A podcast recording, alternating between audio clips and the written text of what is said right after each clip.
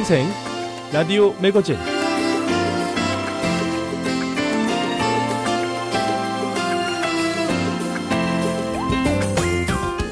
여러분 안녕하십니까? 미국 수도 워싱턴에서 보내드리는 BOA 방송 생생 라디오 매거진 장량입니다. 이 소셜미디어의 확산으로 인해서요, 인플루언서라는 단어가 대중에게 익숙해졌습니다. 이 인플루언서는요, 보통 좋은 영향을 끼치는 사람을 가리키는 말이죠. 어, 한 나라의 대통령은요, 뭐 대중을 넘어서 온 나라와 세계에 영향을 끼치는 뭐 최고, 최강의 인플루언서일 텐데요. 아, 연예인들의 이야기가 매일 세간에 회자되는 것과는 많이 다르게 좀처럼 아, 대통령의 소소한 일상은 잘 공개되지 않는데요. 하지만 간간히 대통령의 일상이 공개될 때 그 관심은 뭐 가히 초당적입니다. 이번 주에는 미국의 대통령인 조 바이든 대통령의 하루 일과 또 식단, 바이든 대통령이 즐겨 먹는 군것질 메뉴까지 또 음료까지 언론을 통해 알려져서 화제가 됐습니다. 일단 바이든 대통령이 고령인 점을 생각한다면 건강에 좋은 음식을 곁에 두지 않을까 짐작하실 수 있겠는데요. 예상외로 사탕과 초콜릿을 즐겨 먹는다고 합니다. 어, 워싱턴 포스트 신문이 백악관 관계자 여러 명을 통해서 이 바이든 대통령의 일상을 소개한 내용에 포함된 건데요. 이 백악관 대통령 집무실 책상에 초콜릿이 놓인 사진이 공개됐던데 저칼로리 식단을 좋아할 것 같지만 뭐 초콜릿칩, 아이스크림 같은 군것질을 좋아한다고 하네요. 한 백악관 참모진은 그의 입맛을 다섯 살 난 꼬마로 비유할 만큼 단 것을 좋아하는 것 같습니다. 또 아침에는요, 근력을 키워주는 운동을 하고요. TV 시청을 좋아하지 않지만 미 주류 방송의 아침 프로그램 한두 개 정도 챙기고 있네요.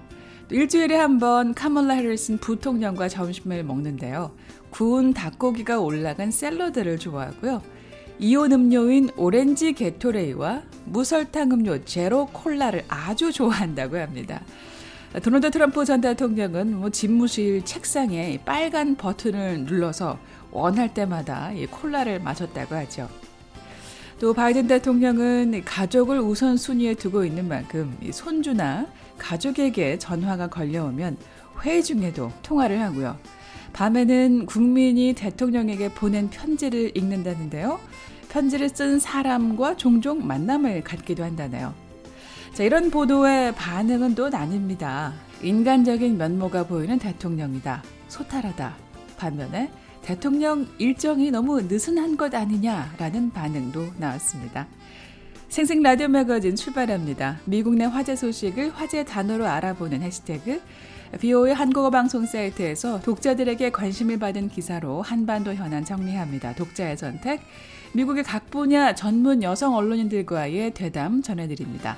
BO의 이야기 미국사, 또 탈북자 이야기까지 준비해놨습니다. 생생 라디오 매거진 5월 마지막 주 순서 출발합니다.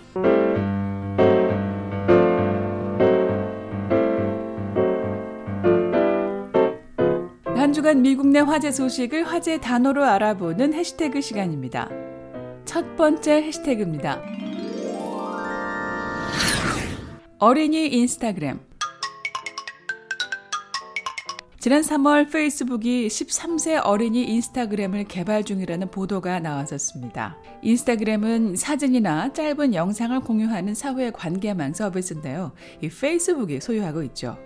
미국에서는 사생활 보호 관련 연방 법률 때문에 13세 이하는 인스타그램을 사용할 수 없습니다. 페이스북은 앞서 어린이용 메신저인 메신저 키즈를 2017년 출시했고 부모의 관리 아래 부모가 허락한 가족과 친구에 한해 사용하고 있고 부모의 계정을 통해서 사용이 가능했죠. 그런데 이번에는 인스타그램 어린이용을 출시한다는 소식이 나온 것인데요. 이번 주 초 기준으로 18만여 명의 미국 학부모가 반대 청원 운동에 서명을 하고 있습니다. 더 힐을 포함한 미국 언론이 이 소식을 전하고 있는데요. 부모들의 염려는 크게 세 가지입니다. 아무래도 자제력이 취약한 어린이들의 소셜미디어 중독, 그리고 소셜미디어에 올려지는 사진을 보면서 외모에 집착하는 성향이 깊어질 것이라는 점, 또 아이들이 해로운 이미지에 노출될 위험입니다. 또한 어린이를 대상으로 하는 기업의 상업성도 동시에 비판하고 있습니다. 이미 엄청난 사용자를 확보한 틱톡과의 시장 점유 경쟁에서 어린이를 도구로 이용한다는 것입니다. 어린이를 상업적 목적에 동원하는 것을 반대하는 시민단체 CCFC의 지적인데요. 학부모를 중심으로 모인 다른 시민단체들도 같은 우려의 목소리를 내고 있습니다.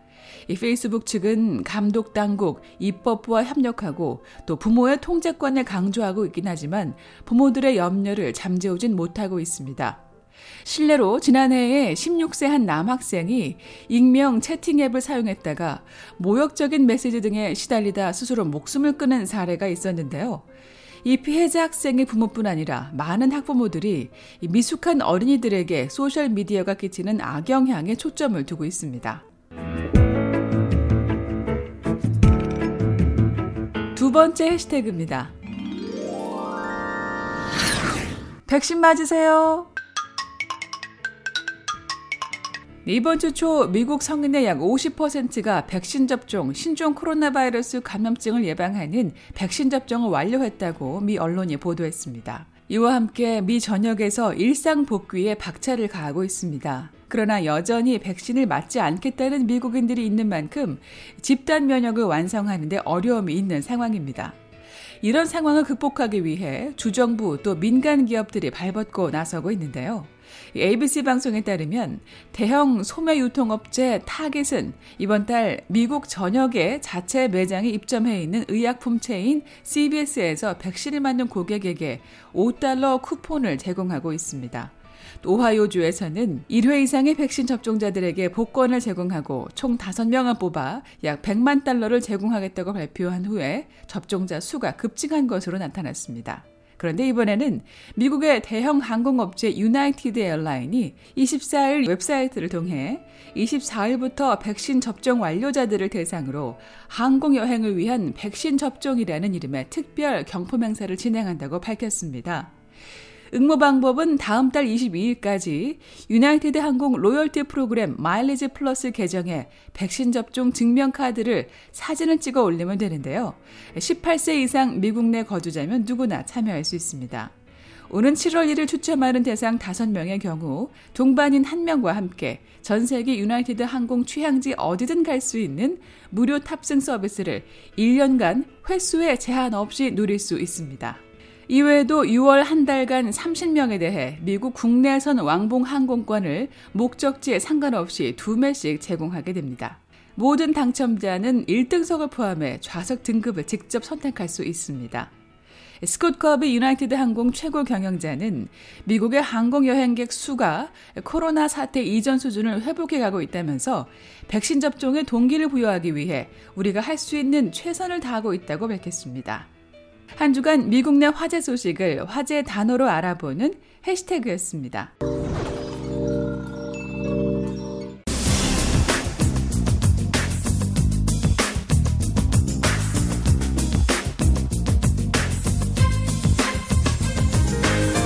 네, 생생라디오 매거진 BOA 방송 한국어 홈페이지에서 독자들에게 관심을 받은 소식을 알아보는 독자의 선택입니다.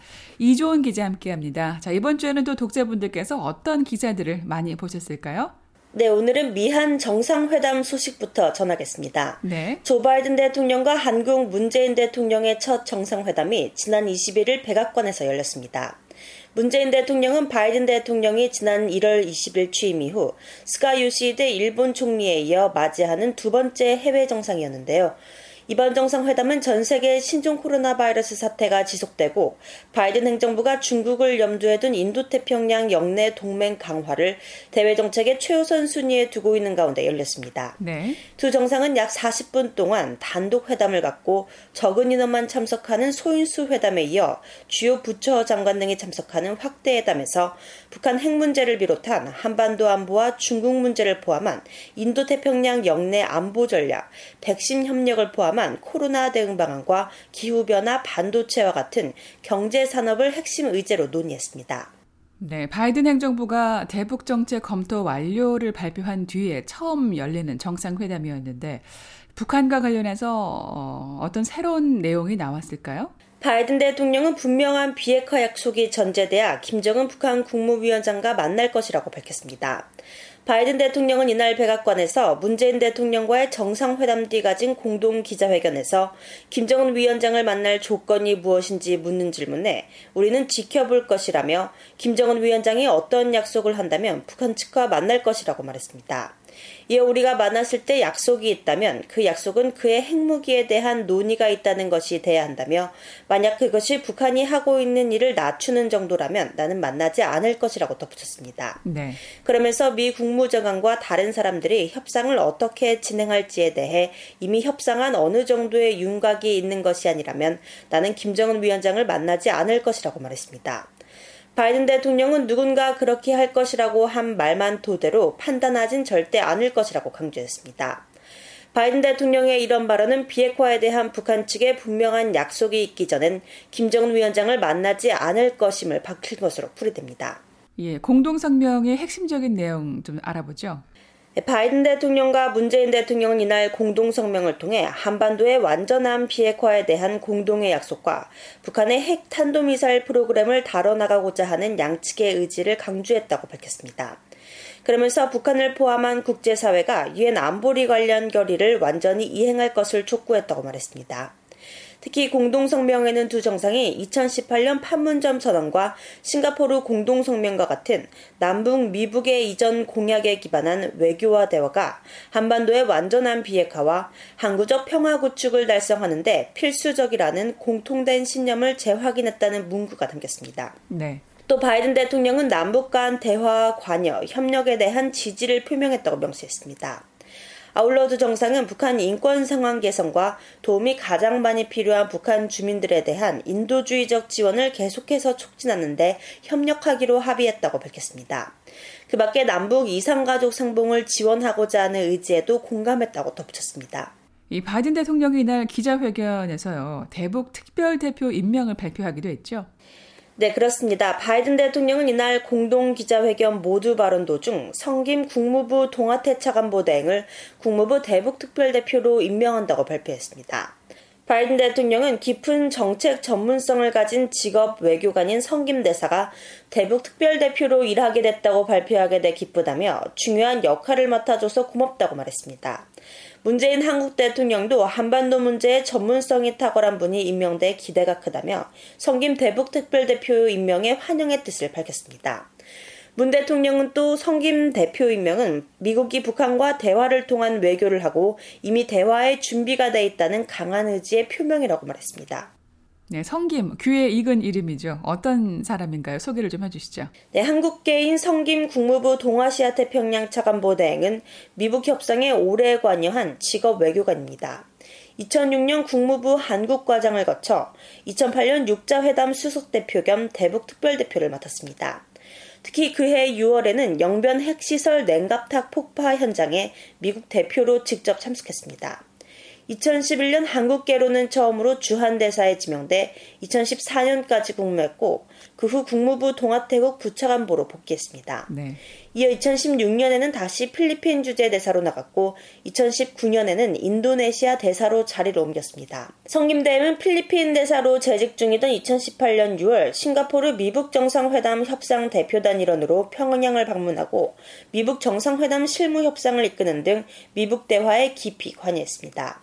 이어 바이든 행정부 출범과 함께 국무부 동아태 담당 차관보 대행으로 임명됐고 대북 정책 검토 작업에 깊이 관여한 것으로 알려졌습니다. 이 바이든 대통령과 문재인 대통령이 이번 회담을 통해서 양국의 그 미사일 지침도 해제했네요. 네, 이번 공동성명에는 특히 한국은 미국과의 협의를 거쳐 개정 미사일 지침의 종료를 발표하고 양국 정상은 이런 결정을 인정했다고 명시됐습니다. 1979년 처음 만들어진 지 42년 만에 한국 미사일의 사거리와 중량을 제한했던 미사일 지침이 종료된 겁니다. 이번에 미사일 지침이 종료됨으로써 한국은 이제 최대 사거리와 탄도 중량에 대한 제한 없이 미사일을 개발할 수 있게 됐습니다. 또 명예 훈장 수여식이 열렸는데요. 이번 정상회담 행사의 일환이었죠? 네, 바이든 대통령과 문 대통령은 이날 단독 회담에 앞서 열린 한국전 참전용사 명예훈장 수여식에 나란히 참석했습니다. 네. 바이든 대통령은 94세인 한국전쟁 영웅 랄프 퍼케 예비영 대령에게 미군 최고의 영예인 명예훈장을 수여했습니다. 퍼켓 대령은 한국전쟁 참전 당시 미 육군 특수부대인 제8 레인저 중대를 이끌다가 공격을 받자 최전선으로 이동하고 중공군에 맞서 전략적 요충지인 205 고지를 점령하는데 큰 공을 세웠습니다. 바이든 대통령은 명예훈장 수여식에서 미한 동맹의 힘은 용기와 결단력, 희생, 그리고 한국군이 미군과 어깨를 맞대고 함께 싸운 데서 비롯됐다고 말했습니다. 이날 명예훈장 수여식은 바이든 대통령 취임 후 처음이며 미국 대통령이 명예훈장을 수여하는 행사에 외국 대통령이 참석한 것도 문 대통령이 처음입니다. 정상회담에 대한 의회의 반응은 어떻습니까? 의원들은 미한 동맹의 중요성을 재확인한 이번 정상회담을 대체로 긍정적으로 평가했습니다. 공동성명에 한반도 비핵화라는 표현이 사용된 것에 대한 우려도 나왔습니다. 네. 마이클 맥카울 하원 외교위 공화당 간사는 25일 바이든 대통령이 한국 문재인 대통령과의 정상회담 뒤 발표한 공동성명에서 양국 간 동맹을 재확인한 것을 높게 평가했습니다. 메카울 간사는 이날 미한 정상회담 결과와 관련해 VOA에 미한 동맹은 인도태평양 평화와 안정의 핵심 축이라면서 이같이 밝혔습니다. 그러나 바이든 행정부가 북한의 논점인 한반도의 비핵화라는 표현을 사용하고 있어 우려된다고 밝혔습니다. 이는 동맹인 한국에 대한 미국의 방위 공약에 불확실성을 던진다는 겁니다. 메카울 간사는 하지만 이번 정상회담에서 발표된 성김 대북특별대표 임명은 고무적이라고 밝혔습니다. 그러면서 성김 국무부 동아태 차관보 대행은 북한 김씨 정권과의 협상에 있어 세계에서 가장 경험 많은 외교관 중 한 명이라고 강조했습니다. 상원은 외교위 동아태 소위원장을 맡고 있는 에드워드 마키 원도 성김 대북특별대표 임명에 주목했습니다. 마키 원은 24일 미한 정상회담과 관련해 트위터에 올린 글에서 성공적인 미한 정상회담과 성김 대북특별대표 임명 발표는 양국 협력에 힘을 보여준다고 말했습니다. 그러면서 바이든 대통령이 이런 강력한 첫 조치들을 기반으로 하고 북한 인권 특사도 임명할 것을 촉구했습니다. 네. 주일 대사를 지낸 상원 외교위 소속의 공화당 빌 해거티 의원은 바이든 대통령이 미한 동맹을 우선순위에 둔 것을 높게 평가했습니다. 인도태평양 영내 많은 도전 과제 중 가장 중요한 건 북한 문제이며 강력한 미한 동맹은 북한의 위협에 대한 중요한 대응책이라는 겁니다. 해거티 의원은 북한에 대한 최대 압박과 관여, 군사적 억지를 병행하는 과거 트럼프 행정부 시절의 대북 정책을 유지할 것을 촉구했습니다. 그러면서 적극적인 관여와 최대 압박, 억지력의 조합은 북한 정권이 비핵화 약속을 이행하도록 할 수 있는 길이라고 강조했습니다. 네, 미한 정상회담 소식 먼저 정리해봤습니다. 지금 여러분께서는 생생 라디오 매거진 독자의 선택 함께하고 계십니다.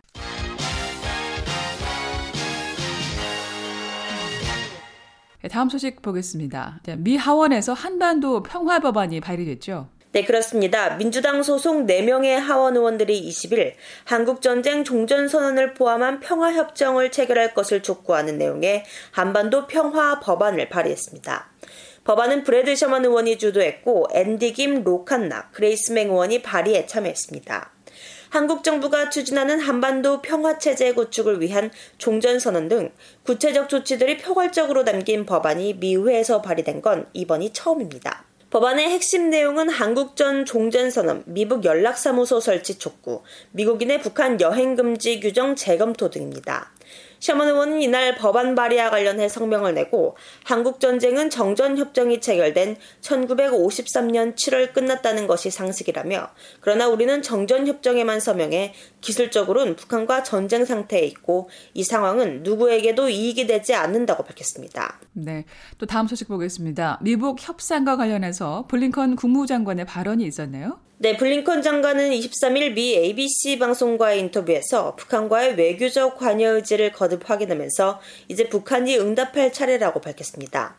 블링컨 장관은 바이든 행정부가 세심하게 조율된 대북 외교를 내놓은 점을 거듭 강조하고 미국은 북한이 실제로 관여하기를 원하는지 여부를 기다리고 있다며 공은 북한 쪽에 있다고 말했습니다. 그러면서 우리는 북한이 유엔에 의해 명확히 금지된 활동을 계속하고 있기 때문에 제재가 유지되는 상황에서도 이를 외교적으로 추구할 준비가 돼 있다는 점을 분명히 했다고 말했습니다. 네. 이 같은 발언은요, 북한을 핵 보유국으로 인정해야 하느냐는 질문에 답변하는 과정에서 나왔다고요. 네, 그렇습니다. 블링컨 장관은 핵 보유국 인정 여부에 대한 답변으로 북한을 핵 보유국으로 인정하지 않으며 그래서도 안 된다면서도 그러나 솔직히 말하면 이건 어려운 문제라고 답변했습니다. 네. 자, 마지막으로 어떤 뉴스 올라왔을까요? 시드니 사일러 미 국가정보국장실 산하 국가정보위원회 북한 담당관이 향후 북한은 대남 지배력 과시를 위해 점차 더 강압적 행동에 나설 것으로 예상한다고 밝혔습니다. 사일러 담당관은 미한 정상회담 직후인 21일 저녁 워싱턴의 민간단체 한미연구소가 주최한 화상대담에서 북한이 최근 강조하는 정면 돌파전 개념은 앞으로 수주 또는 몇 달 뒤 어떤 행동을 취할지 가늠할 수 있는 핵심 단어라며 이같이 말했습니다. 사일러 담당관은 정면 돌파전에 대해 무기 개발에 대한 실제적이고 조정된 접근법을 취하면서 가까운 미래에 제재에 따른 압박을 견뎌내는 것을 골자로 하며 주체를 최고 미덕으로 회귀시켰다는 의미라고 말했습니다. 특히 북한이 미국과의 협상 교착에 따른 장기전 태세로 전환하고 있다고 말했습니다. 네, 독자의 선택 이번 주 주요 소식들 잘 살펴봤습니다. 오늘 내용 다시 정리하고 마무리하겠습니다. 네, 먼저 바이든 대통령과 한국 문재인 대통령의 첫 정상회담과 이에 대한 미 의회의 평가, 미국 하원의 한반도 평화 법안 발의 소식 전해드렸고요. 계속해서 토니 블링컨 국무장관의 북한을 향한 발언과 미 정보 당국자의 현 북한 상황에 대한 분석 전해드렸습니다. 자, 지금까지 이조은 기자였습니다.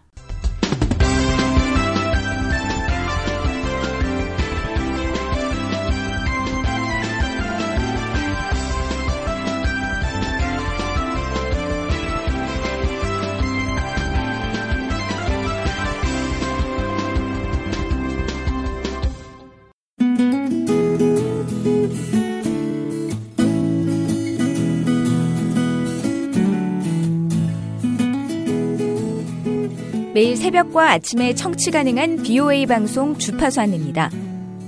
BOA 새벽 방송은 매일 새벽 2시부터 3시까지 중파 AM 1566kHz로 들으실 수 있습니다. 또 아침 방송은 매일 새벽 4시부터 6시까지 2시간 동안 단파 7465, 9800, 9975kHz로 보내드립니다. BOE 방송은 인터넷으로 접속하시면 다시 듣기와 방송 원고 보기, 실시간 방송 청취가 가능합니다. 언제든 방송 듣기가 가능한 인터넷 웹사이트 주소는 www.voakorea.com www.voakorea.com입니다. 한반도와 미국 그리고 세계 소식을 더욱 빠르고 생생하게 전해드리는 BOA 방송에 많은 애청 바랍니다.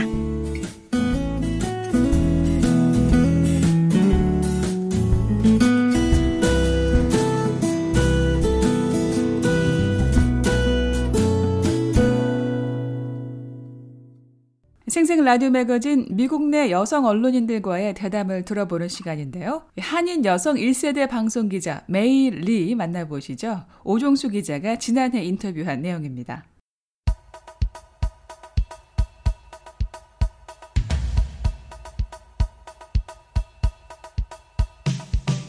언론 자유와 양성평등 두 가지 영역에서 동시에 노력하는 여성 언론인들을 만나보는 여성 언론인 대담 시간입니다. 저는 오종수입니다.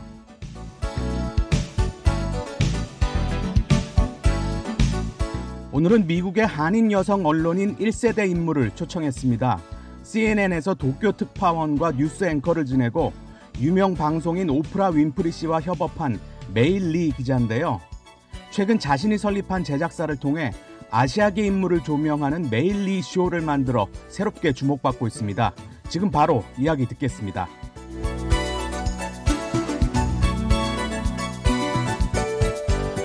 안녕하세요. 바쁘신 중에 시간 내주셔서 감사합니다. BOA 한국어 방송 청취자들께 자기소개를 해주시죠. Yes, my name is May Lee, and I'm the host and executive producer of The May Lee Show. And also the founder of Lotus Media House. 네, 제 이름은 메이 리입니다. 현재 메이 리 쇼의 진행자 겸 총괄 프로듀서고요. 로터스 미디어 하우스의 대표를 맡고 있습니다.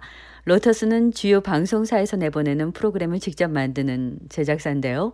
그 대표 프로그램 가운데 하나가 메이 리 쇼입니다. 로터스에서 만드는 프로그램은 뉴스 보도물인가요? Yeah, I have been a broadcast journalist for over 30 years. 네, 제가 방송 기자로 일한 지 30년이 훨씬 넘어요. 그 경험을 살려 로터스를 세운 거죠. 20대부터 오하이오주 데이턴의 지역 방송국에서 앵커로 일하다가 일본에 가게 될 계기가 생겨서 현지 공영방송 NHK에서 근무했습니다. 그러다가 다시 미국 방송사로 옮겼는데요. CNN 도쿄 특파원으로 상당 기간 일했어요. 그러다가 CNN 뉴스 앵커가 됐습니다. 뉴스 전문 방송 CNN에서 앵커였다면 상당히 중요한 업무를 맡으셨네요. Yeah. Then I went on to be the anchor for CNN International in Hong Kong. 그렇다고 볼 수 있죠. CNN은 두 가지 경로로 뉴스를 송출하는데요. 하나는 미국 내 시청자들을 위한 US 네트워크, 다른 하나는 전 세계에 위성으로 내보내는 인터내셔널 네트워크입니다. 어, 저는 그 중에 인터내셔널 앵커를 맡았습니다. 인터내셔널 본부는 홍콩에 있어요. 1990년대 말에 한국 대학생들이 메이 리 앵커의 CNN 뉴스를 보고 영어를 배우는 게 유행이었습니다. Yeah. Uh, I've also worked for Oprah Winfrey's first television network called Oxygen Media. 네, 알아요. 오래전 이야기네요. 그러고 나서 저는 유명 방송인 오프라 윈프리 씨가 자체 방송 채널을 세울 때 합류했습니다. 1999년 말부터 2000년으로 넘어가던 시점이었는데 옥시전 미디어라는 회사였어요. 거기서 퓨어 옥시전이라는 대담 프로그램을 진행했습니다. 지금 진행하시는 메이 리 쇼에 대해서 소개해 주시죠. Well, the May Lee show, I try to focus on Asian and Asian American issues and topics and individuals. 메이리 쇼는 아시아계 미국인들에게 초점을 맞춘 대담 프로그램이에요. 아시아계의 관심사, 희망사항, 그리고 유명인들에 관한 이야기를 다루는 거죠. 특히 요즘 같은 때 아시아계 인물에 집중하는 프로그램의 가치가 더욱 높아졌어요. 요즘 특히 아시아계 인물에 집중하는 게 중요한 이유가 뭡니까? Because of COVID 19, you know, Asian phobia has been exploding. 코로나 사태 이후 미국 사회 일각에서 아시아계 혐오 현상이 퍼졌어요. 바이러스가 중국에서 왔다는 이야기 때문에요. 이 길거리나 대중교통에서 아시아계 미국인이 언어적, 신체적 폭력을 당한 사례들이 잇따랐잖아요. 아직도 뉴욕이나 로스앤젤레스 같은 대도시에서는 아시아계를 이유 없이 경계하는 일들이 벌어져요. 이런 혐오 감정이 얼마나 큰 문제인지 일반 대중에게 알리고 상황을 바꾸는 게 요즘 저희 프로그램이 다루는 내용 중에 하나입니다. 기존 언론 매체에서 성공적인 경력을 쌓으셨는데 자체 제작사를 설립하신 뒤에 아시아계 현안에 집중하신 이유가 뭡니까? I was born in the U.S. My parents immigrated from Korea, and then I was born. 저는 미국에서 태어났지만 가족의 뿌리가 한국에 닿아 있기 때문이에요. 그래서 한국과 아시아계 사회의 이야기를 알리는데 제가 필요하다면 어디든지 가서 적극적으로 돕고 싶습니다. 미국 사회 주요 분야에서 활동하는 한국계 이민 1.5세와 2세들이 연대한 네켈이라는 조직이 있는데요. 지난달 원격 행사로 진행된 연례 회의에서 제가 사회를 봤습니다. 그 행사에서 어떤 이야기들이 나왔습니까? you know, causing problems in this country, but how we can solve those problems as minority communities, communities of color. 현재 미국 사회 주요 현안 가운데 하나인 흑인의 목숨도 소중하다 BLM 운동에 한인들이 어떻게 반응해야 할지 의견을 나눴어요. 앞서 말씀드린 이 코로나 사태와 함께 인종 간 불균형이 올해 미국 대선 국면의 화두잖아요. 한인 사회 목소리를 더 키우려면 BLM 운동을 비롯한 타인종 사회 요구에 적극적으로 힘을 보태자는 얘기가 많이 나왔습니다. 리 기자의 언론 경력에 대한 이야기로 돌아가죠. 방송에 입문한 계기가 뭡니까? uh, you know, I was a typical Korean American kid thinking I was going to be a doctor. Uh, but I realized very quickly in college that I could not do science or math. 저도 어릴 땐 평범한 한국계 미국인 아이들처럼 커서 의사가 될 거야 라고 말하고 다녔어요. 그런데 대학에 들어가자마자 제가 과학과 수학에 소질이 없다는 걸 깨달았죠. 전혀요. 그래서 저 자신에게 진지하게 질문했습니다.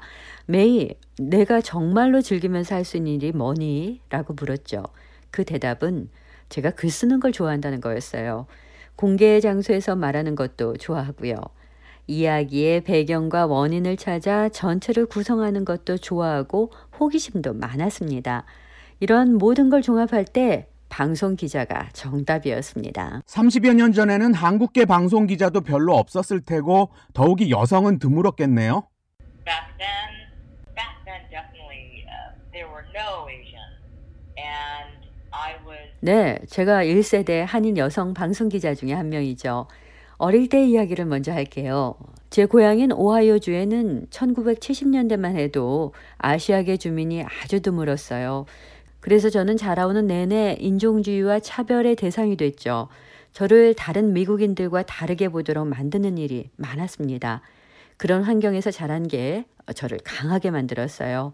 그래서 방송 현장에 개척자적인 태도로 나와서 성공할 수 있었던 겁니다. 여성으로서 보이지 않는 장벽에 둘러싸였던 경험도 스스로 깨고 이겨내 왔습니다. 그럼 30여 년 경험을 뒤돌아볼 때 인종 문제에 관한 언론 보도 상황이 좀 나아졌습니까?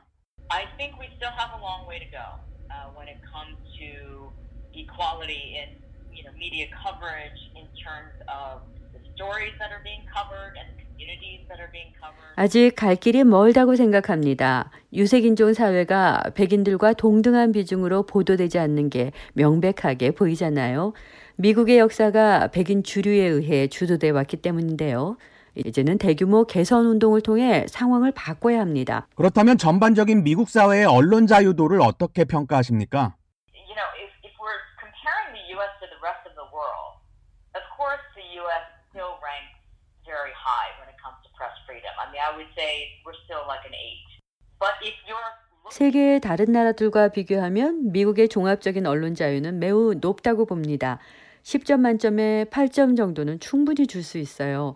하지만 미국 내로 시각을 한정해 놓고 보면 역사적인 맥락에서 발전이 더딥니다.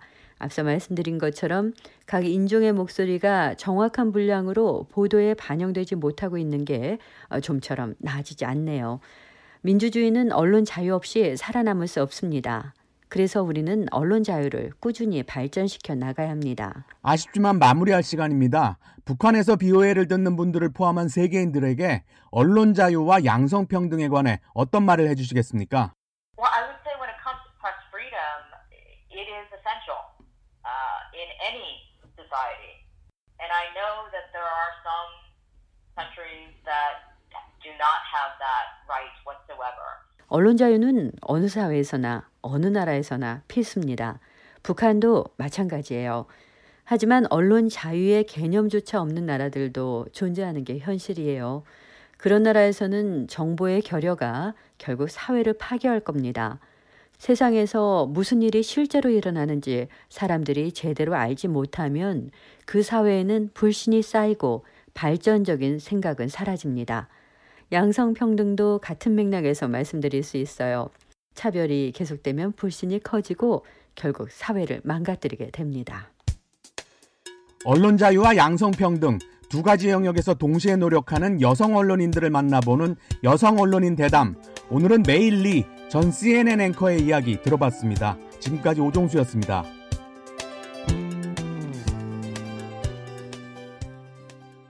생생 라디오 매거진 계속해서 미국의 역사를 재미있게 드라마로 들어보는 시간인데요. 비오의 이야기 미국사 김미옥 기자가 엮었고요. 해설의 조원우 이은경입니다. 1920년대 미국 일곱 번째 시간입니다.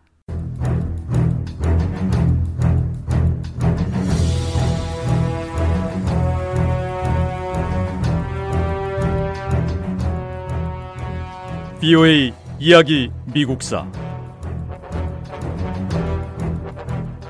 제 44부. 1920년대 미국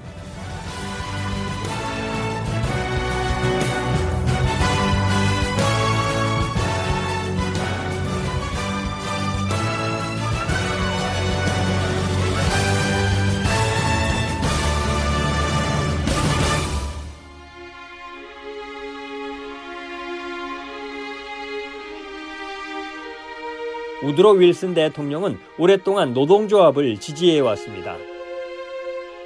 하지만 미국이 전쟁 중인 상태에서 국력에 중요한 힘을 보탤 공장들이 파업으로 문을 닫게 되자 노동조합에 대한 윌슨 대통령의 공식적인 지지도 끝났습니다. 윌슨 대통령과 보좌관들은 노동자들이 개인의 이익보다 국가의 이익을 먼저 생각해야 한다고 주장했습니다.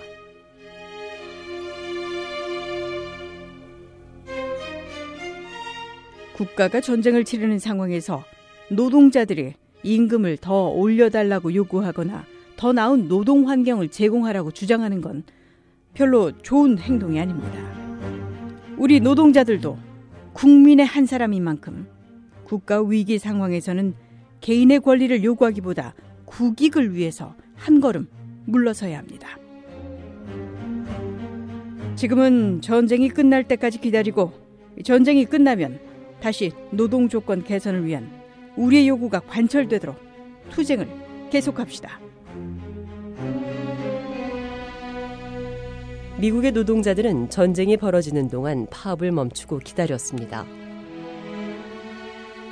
그리고 1918년 마침내 전쟁이 끝나자 미국 노동자들은 더 높은 임금을 요구하며 대규모 파업에 돌입했습니다.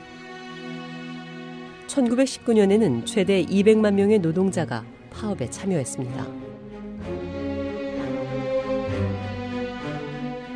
주택 건설업자나 정육업 종사자, 열차 운행 기술자 같은 다양한 분야에서 파업에 동참했고 조선소와 신발 공장, 전화 회사에서도 파업이 일어났습니다.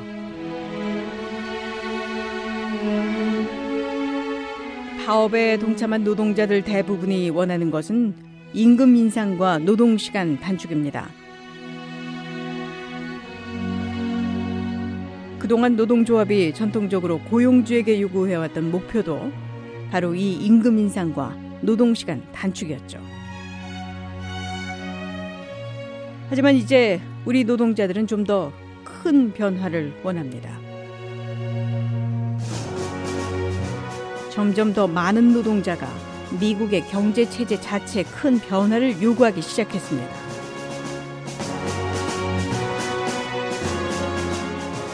노동자들은 정부가 특정 민간 산업을 통제해야 한다고 주장하고 있습니다.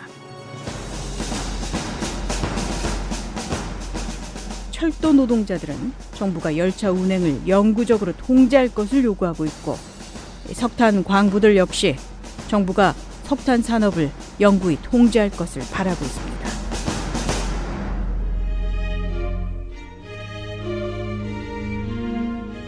다양한 산업에 종사하는 노동자들과 농민들은 미국의 경제 체제 자체에 큰 변화가 필요하다고 목소리를 높였습니다. 심지어 보수적인 곡물 재배주들도 농민 20만 명이 주요 경제 체제의 변화를 요구하는 단체에 가입했습니다. 미국이 자유로운 사업의 본고장이라고 믿어온 전통적인 미국인들에게 새로운 경제 체제를 요구하는 노동자와 농민의 시위는 큰 충격으로 다가왔습니다. 사실상 이들에게는 노동조합은 그다지 필요하지 않은 존재였습니다. 전통적인 평범한 미국인들은 미국에서 파업 물결이 커지고 있는 것은 미국도 러시아처럼 혁명이 일어날 수 있는 신호로 받아들였습니다. 혁명의 직면에 있다는 생각은 미국인들을 두렵게 했고 실제로 레닌은 볼셰비키 혁명이 다른 나라의 노동자들에게 퍼질 거라고 경고했었습니다.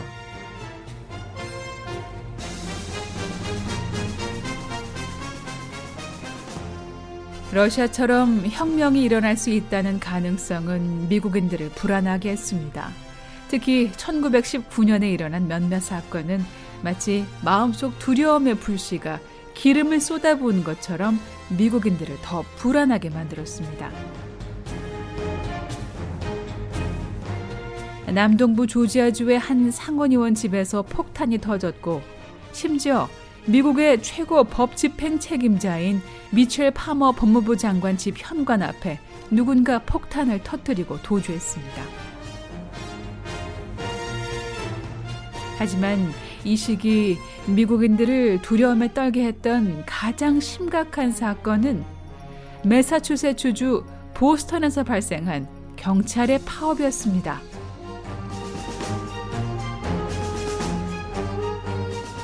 보스턴 경찰은 임금 인상을 요구했습니다. 하지만 경찰국장은 경찰과의 협상을 거부했습니다. 결국 경찰은 파업에 들어갔고요. 심각한 사회 혼란이 시작됐습니다.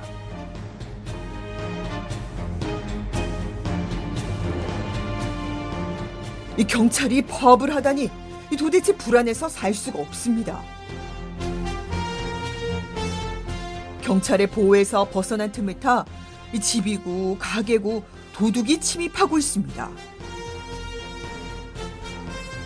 도둑이 물건을 죄다 훔쳐가도 경찰에 신고할 수도 없고 신고해도 파업 중인 경찰이 출동해서 보호해 줄 리가 없으니 정말 속이 탑니다.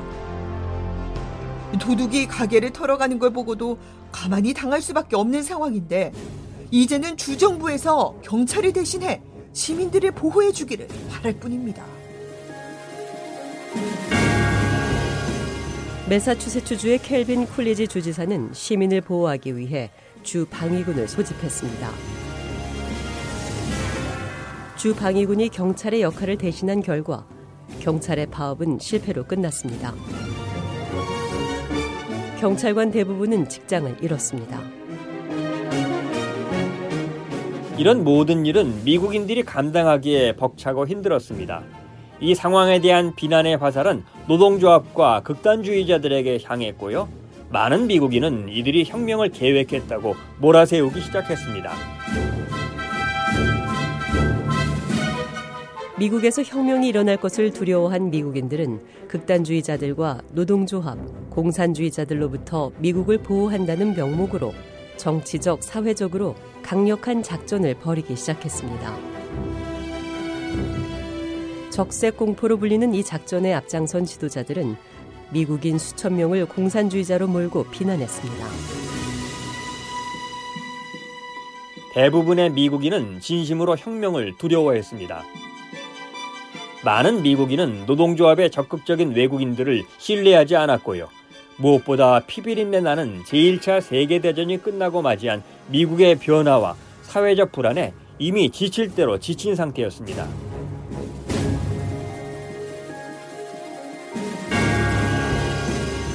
이들은 미국 내 출신 지역도 다르고 사는 곳도 여러 다른 도시에 떨어져 있었지만 약속이나 한 듯이 극단적인 공산주의자로 의심되는 사람들과 단체에 폭력을 행사하기 시작했습니다.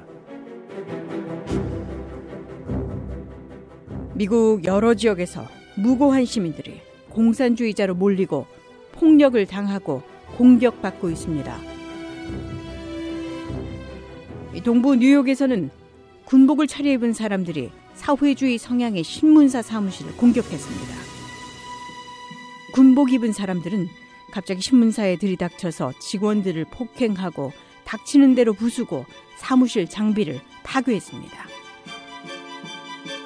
그런가 하면 서부 워싱턴주 센트럴리아시에서는 노조원들과 노동조합을 반대하는 사람들이 격렬한 싸움을 벌여서 4명이 목숨을 잃었습니다. 평범한 미국 사람들이 하루아침에 공산주의자, 극단주의자로 몰려서 비난받고 목숨까지 잃다니 미국의 현실이 정말 참담합니다. 이 시기 미국의 일반 대중의 감정은 노동조합과 정치적 좌파에게 불리했습니다. 비오의 이야기 미국사 다음 시간에 계속됩니다.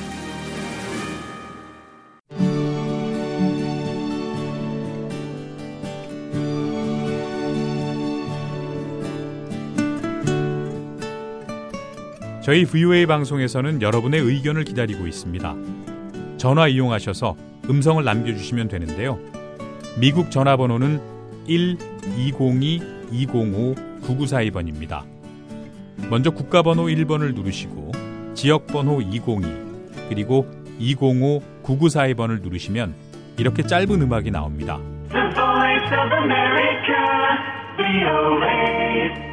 이 소리가 나오면 77번을 누르세요.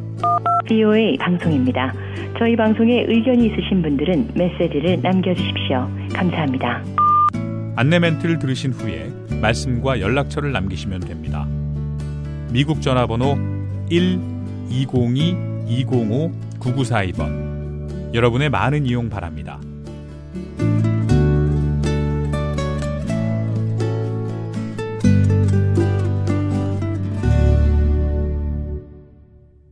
네, 비오의 한국어 방송 듣고 계시고요. 생생 라디오 매거진 이제 한 순서 남겨놓고 있는데요.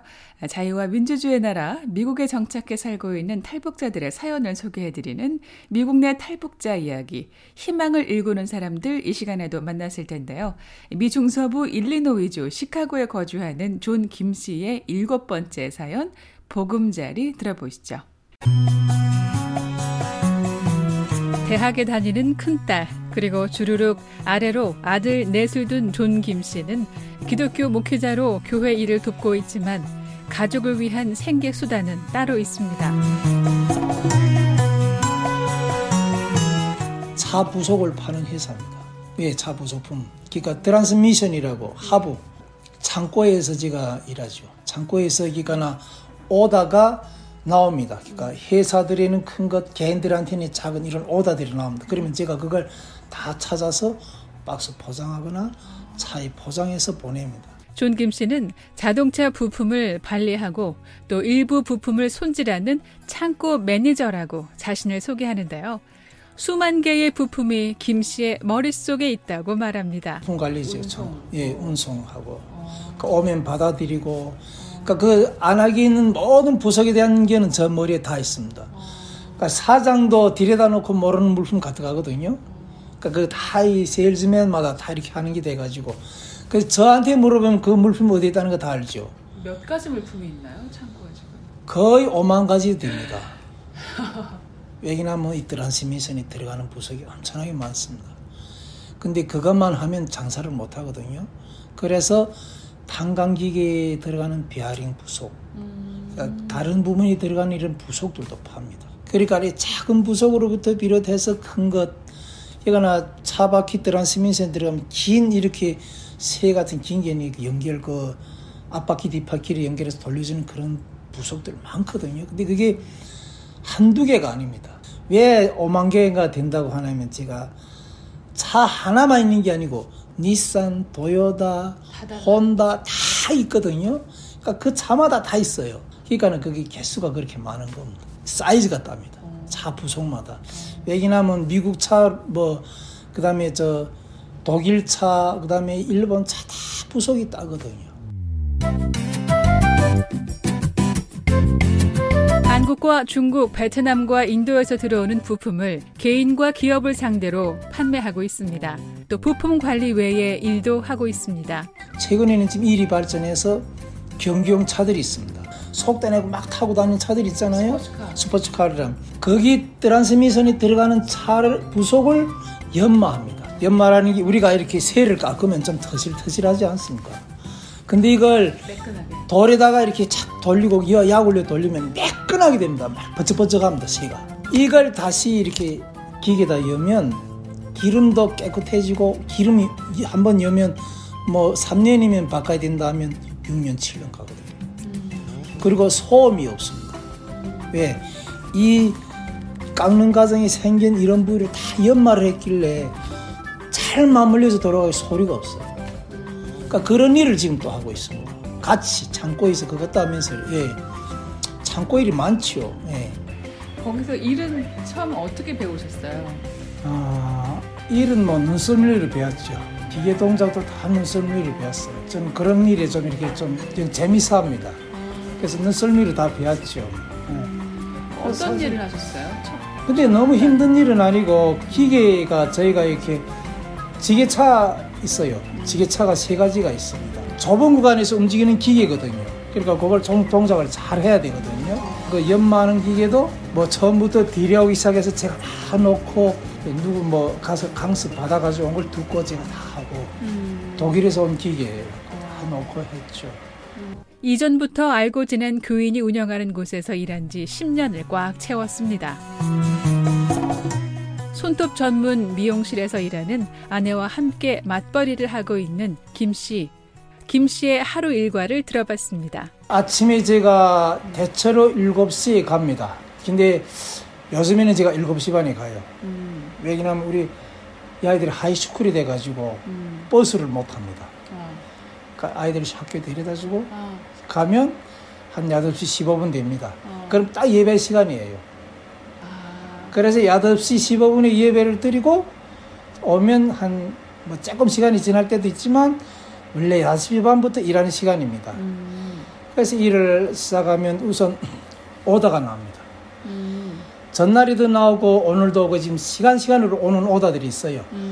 회사들이 나가는 큰 물품도 있고 개인으로 나가는 물품도 있고 UPS 이메일 그러니까 제가 처음에 와서는 막 하루에 열 짝씩 포장해서 보냈어요. 그러니까 요즘에 지금 경제가 이렇고 또 비즈니스 여러 가지 다양한 방법을 해가지고 포장을 다른 방법으로 해서 보내고 있거든요. 그러니까 지금 시간대별로 나오는 주문량을 잘 포장해 택배로 붙여야 하는데요. 손이 많이 갑니다. 오전에는 주로 큰 물품들이 나가고 오후에는 50kg 이하 무게의 물품들을 포장하는데요. 주문량이 매일 같지 않으니 식사 시간도 들쑥날쑥. 점심 시간은 뭐 거의 뭐 1시라든가 12시 때도 하고 뭐 그러니까 제가 공정이 바뀌는 시간이 그러니까 3시간짜리도 있고 막 그런 것들이 있어요. 그러니까 여러 가지 일을 하는 겁니다. 기계를 돌려놓고 포장도 하고 네, 여러 가지 일을 하는 거죠. 포장을 마치고 물건을 배송하면 들어온 물건을 정리해야 합니다. 그리고 또 물품이 오면 또 그걸 가져다가 다 카운트를 해야 됩니다. 몇 개 들어오는 걸 다 카운트해서 자리에 놓고 그것도 컴퓨터에 입력해야 됩니다. 그래야 이제 오더 나오면 그 물품이 뭐 우리가 뭐 어디에 있다는 걸 제깍제깍 알 수 있거든요. 다른 사람도. 하루 종일 수천 개의 부속품이 나가고 들어오는데 이것을 다 컴퓨터에 기록해 놔야 많은 분량의 물품들을 잘 관리할 수 있다는 얘긴데요. 사실 창고 일을 앉아서 놀자면 어떤 데는 놀 시간도 있습니다. 근데 열심히 해야 돼요, 사실은. 그래야 창고가 잘 이렇게 차, 차 있는 거 없이 응? 슈퍼에서도 잘, 잘 되고 할 수 있고. 직원 규모가 10명이 넘는 한인이 운영하는 회사인데 근무를 시작한 이래 회사 규모가 조금씩 커지고 있습니다. 회사가 성장하는 만큼 김 씨도 10년 전과 다릅니다. 일을 힘든 건 없습니다. 저는 영 기쁜 있어요. 재밌어요, 일을. 음, 네. 육체적으로 힘들, 고단하진 않았어요? 아, 고단하는 건 없어요. 최근에는 제가 좀 많이 일을 좀 늦게까지 안 하죠. 처음에는 제가 밤 막 10시, 11시까지 일할 때가 있었어요. 음. 다 퇴근하거든요. 자신의 처지를 생각해 채용해준 한인 사장이야말로 김씨 가족의 미국 정착 1등 공신인데요. 힘든 시기를 지날 때 마음을 써준 고마운 분입니다. 정착 초기부터 적극적으로 도움을 준 러시아 친구들과 10년 세월을 믿고 일할 기회를 주고 있는 한인 사장을 친구처럼 때로는 가족처럼 여기고 있습니다. 아이들 손을 잡고 빈몸으로 온 미국. 지금은 학군 좋은 곳에서 마당 넓은 보금자리를 마련해 일곱 식구, 아니 교회 식구들까지 북적대는 터전을 일구게 됐습니다. 처음에 오니까 나 수입대 지출이 안 맞으니까 나 집세 물고 뭐 전기세 물고 지금도 뭐 있다고 그게 뭐 완전하게 해결됐다는 건 아니지만 음. 집세를 한 달에 거의 전부를 내고 살았어요. 그러다가 와이프하고 그래서 기도를 했습니다. 집을 사자고 2년 만에 이 집을 샀어요. 12만 불에 샀어요. 2010년도에 샀어요. 집이 배로 지금 또 올랐어요. 28만 불이. 그막이 집을 요구하는 사람 많습니다. 이 앞이랑 땅이 있다고. 아이들 학군이 좋습니다. 위턴이 그 기독교, 그, 그, 저 러시아 친구들 그래서 저를 여기를 같이 있자고 데리고 온 겁니다. 그 위턴 칼리지가 여기 있지 않습니까? 빌그리암 그 센터도 여기 있고.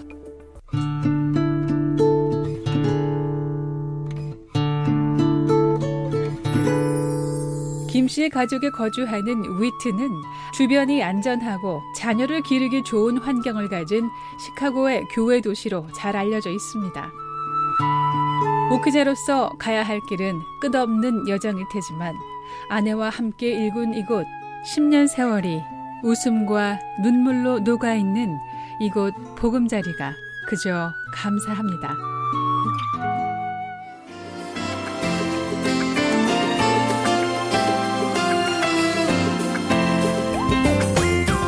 생생 라디오 매거진 이번 주 준비한 내용은 여기까지입니다. 오늘 한 주도 건강하고 활기차게 보내시기 바랍니다. 지금까지 장량이었습니다. 고맙습니다.